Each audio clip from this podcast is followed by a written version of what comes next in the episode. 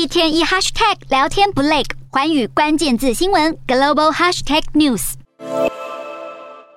美国、日本、南韩领袖在方桌上各占一方，这是三国领导人时隔近五年的再次聚首。这场二十九号的北约峰会场边会谈虽然只进行了二十五分钟，但美日韩要强化合作、防范北韩核武威胁的态势表露无遗。美国总统拜登直指三国的最大共同担忧就是平壤当局执意进行核试爆。日本首相岸田和南韩总统尹锡悦也一致认同美日韩必须加强合作，来面对不断升级的核武威胁。至于面对中国和台海议题，美国和日本积极牵制北京政府，但南韩总统府则表示会在这方面跟美日保持距离。不过，尹锡悦和岸田趁着这次机会有所接触，让尹锡悦公开表示，他认为岸田能够成为携手解决问题的伙伴，让日韩关系出现缓和迹象。